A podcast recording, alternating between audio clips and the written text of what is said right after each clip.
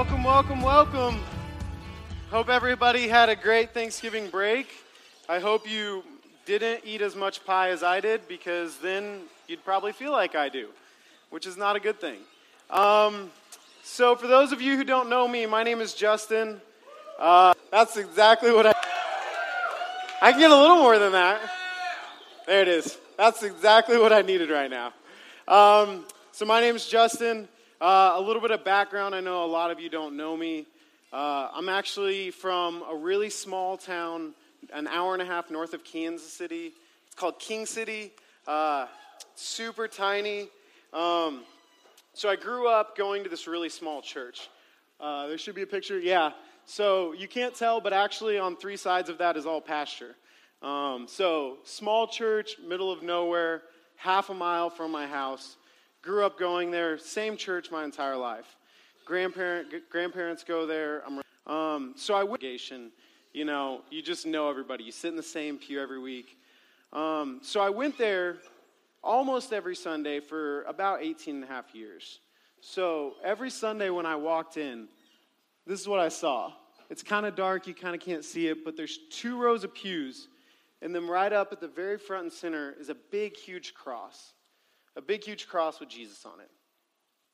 So, going there almost my whole life, almost 900 times, I walked in, I sat down, and I saw that cross.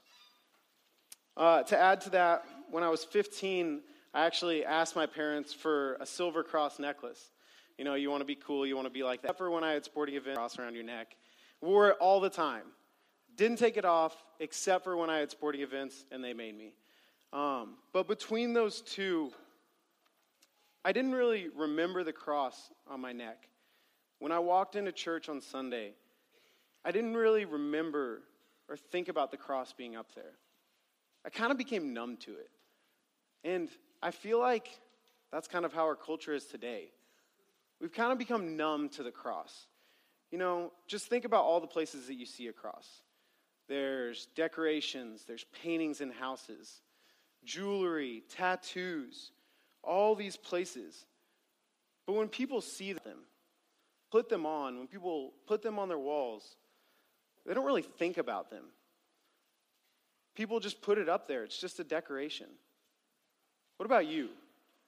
When you put on a cross necklace, when you put up that cross, what do you think about? Do you think about it? I don't know. Do you notice it? Do you notice that you put it on? Now, I know some of you are probably coming here tonight from a lot of different places, a lot of different backgrounds. Some of you have been going to church your entire life, you've been a Christian your whole life. You know, you're thinking, what's this guy up here going to say about the cross that I haven't already heard? Some of you, maybe you're like me, you went to church, but you didn't really care. You've been coming to Veritas. You just kind of went, you sat there, you're quiet. You've been coming to Veritas a little bit, but that's kind of it. Maybe you were raised and you didn't go to church at all. You've been to Veritas maybe once, maybe twice, came with a friend. You're just kind of here to check it out, see what it's about. Well, no matter who you are, whichever one of those you are, I just want to say welcome. I'm glad you're here. I'm thankful that you're here tonight. I'm excited that you're here. And all I ask is that for the next 20 minutes, that you can just listen and hear, because I want to share with you guys how the cross has changed my life. But before we get into God's word, I just want to pray for us real quick. Uh, thankful for this time here tonight, Lord, to be able to read your word. Lord, I ask that your spirit would be working in our hearts, opening our hearts to your word, teaching us your word, and helping us to be more like you. It's in your son's name we pray. Amen. So if you have your Bibles, you want to open up with me, it's going to be Mark chapter 15, verses 16 through 37. The soldiers led Jesus away into the palace, that is the praetorium, and called together the whole company of soldiers. They put a purple robe on him, and then twisted together a crown of thorns and set it on him. And they began to call out, Hail, King of the Jews! Again and again, homage to him on the head with a staff and spit on him. Falling on their knees, they paid homage to him. And when they had mocked him, they took off the purple robe and put his clothes on him. Then they led him out to crucify him.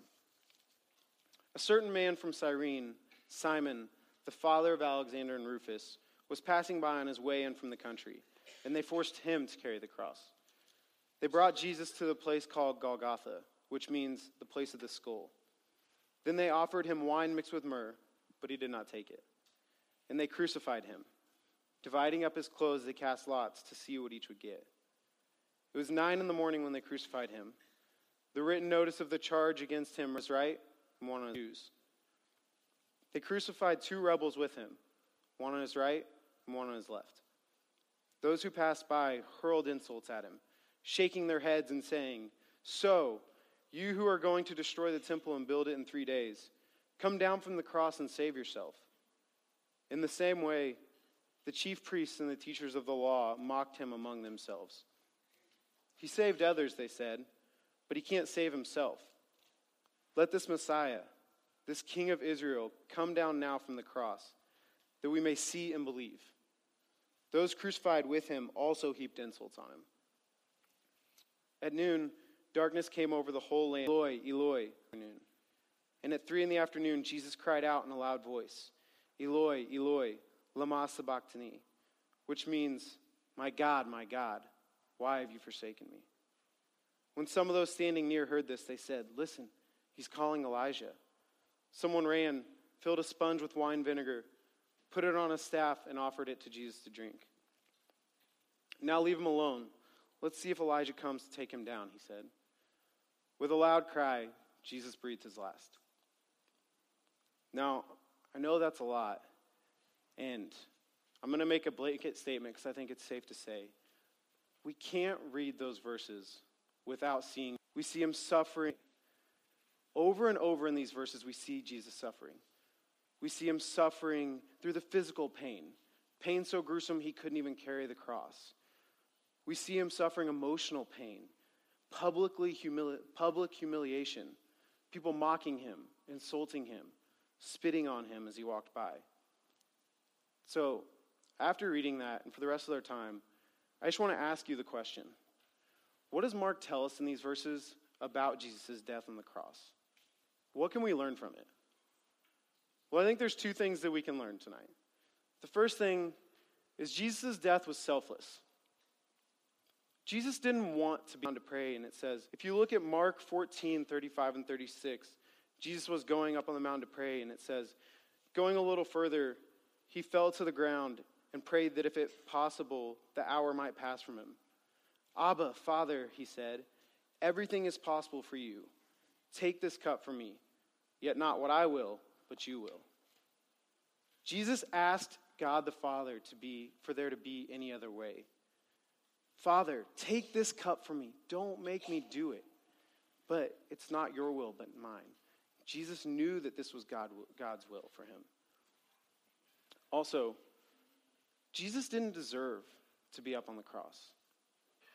If they, like this, if someone was given the death penalty, if they committed a murder, they're guilty of it, they're committed, or they're sentenced to death, we would say that that's a rightful sentencing, right? They deserved that. They committed the murder, they deserved it. Well, what if someone didn't commit the murder? What if it actually wasn't them that did it, but they're sentenced to the death penalty?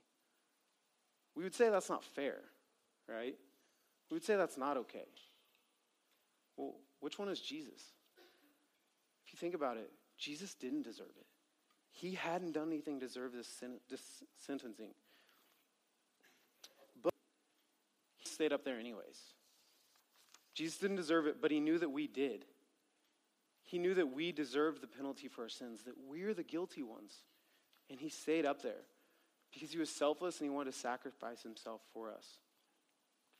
People were insulting him, challenging him, telling him, Come down to the cross and we'll believe. And he could have, right? I mean, this is Jesus. Jesus is God.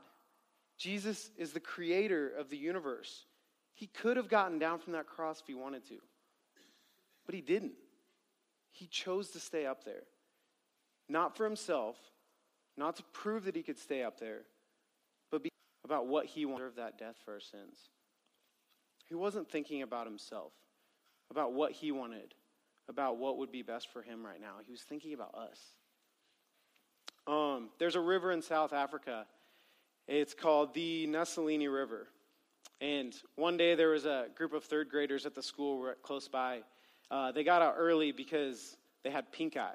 So on the walk home, these kids decided, you know, instead of going straight home, we're going to go for a swim in the river. So they go for a swim, they're swimming around, hanging out. They're about to get out, and all of a sudden, a hidden crocodile comes up and grabs one of the boys by the leg, clamps down on him. The boy starts screaming, all asking people to come help him. Everybody left. Everybody scrammed, all but one. One boy, Themba. Themba grabbed his friend by the arm and started pulling. Tug of war with the crocodile, fighting for this boy's life, fighting to get him free. And finally, he pulls him free, pulls him free from the alligator. And this boy comes up out of the water. He's got blood on his leg, he's bleeding on his arm, all across his chest. He was safe. He made it out, but not Themba. They were taking this other boy to the hospital. He was shaken up and he was talking on the hospital bed, and they asked him what happened. And he said, appeared under the water. But as Themba tried to get out, the crocodile caught him and he disappeared under the water. That was the last time I saw my friend alive. I'll never forget what happened that day. He died trying to save me. Themba lost his life that night, saving the life of his friend. He didn't have time to weigh the options, to contemplate, oh, should I do this? Should I not? He reacted like that. He saw his friend in trouble and he went to help him. And it put his life in danger and ended up losing his life. What would you have done if you were in Themba's place? Would you have reached out for your friend's arm, tried to save him? Probably wouldn't have been selfless with a crocodile. I probably wouldn't have. Probably wouldn't have been selfless. Probably would have been worried about myself and left. But what about the other times in life when you do have time to think about being selfless? You do have time to weigh the consequences, weigh the options. It's not life or death. You can think about it. And I think if we're honest, we don't want to be selfless. Being selfless isn't that fun. Being selfless is kind of hard. Being selfless forces us to not think about what we want or what we think we need, but about someone else. What do they want? What do they need? Might that come with calling you to be selfless tonight? And what sacrifice might that come with for you? You know, maybe God's calling you to be selfless with your time. We come back from Thanksgiving break, and you guys have all this stuff on your plates. You're every night before you're going to bed, you're writing down your next day, what you have to do hour by hour. You have to study, you have to do this project, this paper. But if we step back and look at that, all of our schedules, it's so easy. They become centered around ourselves. My schedule becomes centered around me, what I need to do. What if instead of that, a roommate tried to just have a conversation with someone? You know, you talk to a roommate, a colleague, a fraternity brother, a sorority sister. You ask them how their Thanksgiving was. You ask them and you listen and you ask more questions, just there to listen. You're not waiting for a break so that you can tell your stories, tell about how your Thanksgiving was, tell about how busy you were. You're not waiting for a break so that you can walk away from the conversation. You're not waiting for a break so you can look down at your phone and ignore them. And I think sometimes we don't want to do that because it's hard. It causes us to lose that time. You're stressed, you're angry, you're hungry. Five minutes, those things you need to get done, that checklist in your mind. But even the five minutes of hearing someone's day can be an example of how we can selflessly care for others. The second thing that I think we can learn from Jesus' death on the cross is this Jesus' death was hard. It was really hard. If we look again at all the physical hardships that Jesus suffered and endured. Verse 19 They twisted together a crown of thorns and set it on him. Who here has been poked by a thorn? Well, yeah, I have. It sucks. It's not fun, right? Now imagine being a crown placed on your head with the staff, your skull. Verse 19 Again and again they struck him on the head with the staff. They were beating him over and over and over. He was defenseless. He couldn't do anything, holding him down. This part was so violent that some that were crucified didn't even make it past it.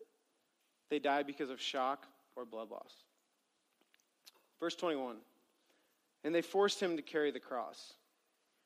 Jesus was so weakened by the beating that he couldn't even carry the cross up to where he was going to be crucified. They had to have some traveler, some wanderer, Simon, carry the cross for him. It's kind of like I played football and shoulders, and you have to walk. It was the fireman drill. So you have to take one of your teammates, you have to throw them over your shoulders, and you have to walk across the field and back. You do it at the end of practice. You're exhausted. You smell. The other person's sweaty. And all you can think of is, man, I wish you weighed less. It's horrible.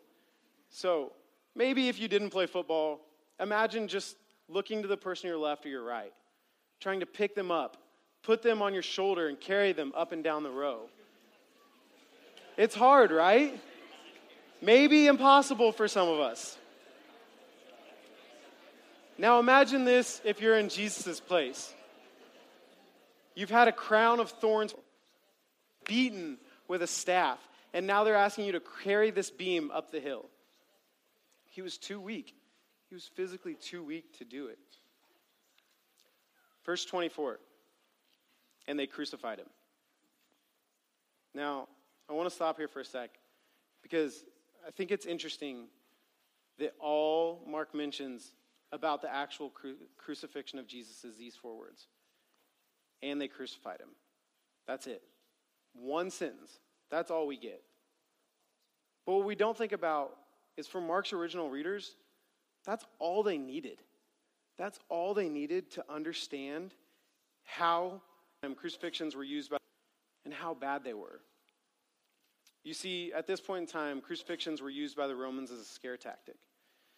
It was said to be the worst execution due to excruciating pain and public shame. By the time Jesus was crucified, the Romans had crucified almost 30,000 people. People knew how horrible it would have been. Mark didn't have to explain it to them. But since we're so separated from the crucifixion, imagine it. Just think about it for a minute. Jesus was taken to this hill. He put his arms put on a beam, a nail into each palm, one by one. His feet on a major road, a nail through your feet, set up on display on a major road where people are walking by, insulting him. The only way to breathe is by pushing yourself up on your wounds, your hands and your feet. You push yourself up to breathe, but that's such excruciating pain that you slump back down, only to not be able to breathe again. The ultimate cause of death being asphyxiation. I think today we become numb to the cross. We're so far removed from crucifixions. It's unfamiliar to us. We hear Jesus was crucified, we see the cross, but we don't think about the, the pain, pain that happens with anyone that was crucified the pain that happened to Jesus when he suffered the crucifixion. So, I want us to think about it another way. How about another symbol, like a swastika? If you see a swastika, you know how horrible a time that was, right? You know the suffering that people endured during the Holocaust. You've seen the pictures of the Jews so skinny that you can see their ribs and you can see their bones. You don't need an explanation of a time like that. You see the symbol and you know. When we see a swastika, because we think how much those people suffered. It's horrible when we see a swastika because we think about that. But so should the cross. It was a terrible way to suffer. It was a terrible way to die. If that's not enough, what about the emotional pain that Jesus endured? Verse 19 and 20. Falling on their knees, they paid homage to him. And when they had mocked him, they took off the purple robe and put his own clothes on him. Verse 31. In the same way, the chief priests and the teachers of the law mocked him among themselves. Verse 32. Those crucified with him also heaped insult. We're mocking him. Even those who were crucified next to him, even those who were guilty, were mocking him, throwing insults at him. People were insulting him. Jesus was publicly humiliated by everyone. Do you guys know what it feels like to be humiliated? I mean, I, if you think about it, what about a time when you're hanging out with friends? You say something that wasn't right or was maybe not the best thing to say, and they start laughing at you. Becomes the joke of the night. Next thing you know, over and over, people are making fun of you. It hurts, right? It doesn't feel good. Now imagine Jesus' level of a whole nother level of. I think this passage clearly proves to us that Jesus' death was hard. Jesus' death was physically hard. Jesus' death was emotionally hard. And I wonder if we can relate to that, if we can relate to Jesus in this sense. Has being a Christian ever been hard? Situations in your life that you're going through, that you've been through, that you're in right now, that have been hard? I think that we can all say yes. Yes, we've been through hardships. Yes, we've gone through something that really, really hurt. Something someone said that really those hardships. And I think that sometimes Jesus calls us to go through those hardships. He challenges us to do stuff that's hard. Maybe one of those is comfortability, not being comfortable. Maybe it's sacrificing our comfort for a hard conversation with a friend. Maybe it's sacrificing your comfort to confront someone who's struggling with sin and you see it in their life. My first semester of my senior year, I was living on the south side of town with a buddy. He was a Christian. We were both really trying to grow in our faith, um, struggling, trying to hold each other. Oh, the cigarette smoke. I came home one night from a party, and he could smell the cigarette smoke on my clothes and in my breath. We sat there for a little bit on our couch just watching TV, and finally he looks over at me and he just says, Dude, you smell like smoke. You reek. We had both been struggling and had struggled in the past with smoking cigarettes. And at that moment when he confronted me, I remember how I felt. I felt uncomfortable. I felt vulnerable because he confronted me. He brought up Matthew 18 if your brother sins against you, go and tell him his faults. And right there, I knew he was right. I had messed up. I had made a mistake, and he was calling me out on it. Now, for the uncomfortable time that that was, I'm so thankful for that. I'm so thankful that he was able to tell me about what I was doing, and we were able to talk about it. We were able to hold each other accountable. What about something else? Maybe something that's hard is you feel alone. Maybe as a Christian, you don't feel like you have any other Christian friends. You go to church on a Sunday alone. You come to Veritas tonight and your roommates mock you because you're coming here. Peers make fun of you for not drinking, for not going out. But it's really, really hard. It's hard to say no. But Jesus knows what that's like. Sometimes, though, when it's hard, when we're going through those hardships, we ask ourselves, we wonder, does God love me? Um, there's an author, his name is uh, Brennan Manning. So he grew up in New York. Him and his best friend Ray, uh, they did everything together. They went to high school together. They double dated together. They even went into Vietnam together and ended up serving in the same unit together. Um, over old times, eating a. They're sitting in their foxhole in the war, and they were just reminiscing over old times, eating a chocolate bar. And all of a sudden, a grenade falls right in between them. Ray looks at his buddy, smiles, drops his chocolate bar, and jumps on the grenade. It killed Ray, but it saved his friend. After that, um, his friend came back and he decided he wanted to be a Catholic priest. And part of that is taking the name of a saint. So he decided to take the last name of his friend, Ray Brennan. That made his name Brennan Manning. Uh, a couple years later, do you think Ray loved me? Went to New York and he was talking to Ray's mom and he asked her, Do you think Ray loved me? And Ray's mom got into his face and said, After what he did to you, how could you ever doubt that he loved you? Brennan said at that moment, he had an epiphany because he had struggled with whether or not God loved him.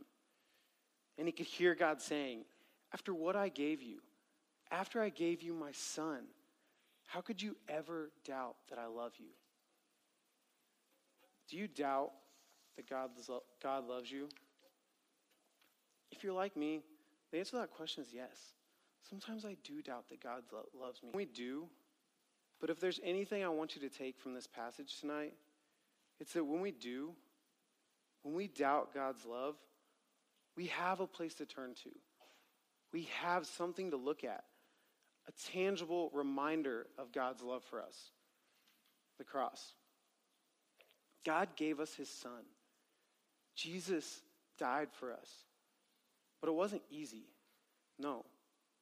We've seen that it was hard, physically and emotionally. It was excruciating pain, excruciatingly painful for Jesus. We've seen that Jesus' death was selfless. So, as the music team comes up, suffer the physical questions. Why? Why would Jesus suffer the physical and emotional pain that he did? And what does that mean for us? Why? It's because Jesus loves us. It's because Jesus loves me. It's because Jesus loves you. And he knew that for our sins to be forgiven, that he had to sacrifice his life for us. He had to die on the cross. Do you believe that? Do you believe that Jesus died for you because he loves you?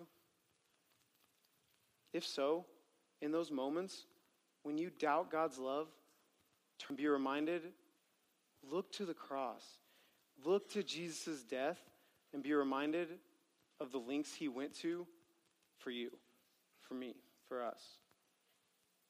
Because Jesus loves us.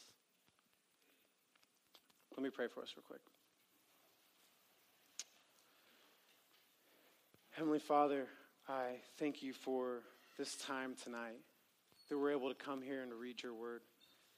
I thank you for the reminder that you sent your son to die for us, that he suffered excruciating pain, that he suffered shame, but that he did that for us. He did that because he loves us. We can, Jesus, we're thankful for that. And I pray that this week we can remember that we can look to that cross and we can remember what Jesus did for us. It's in your son's name I pray.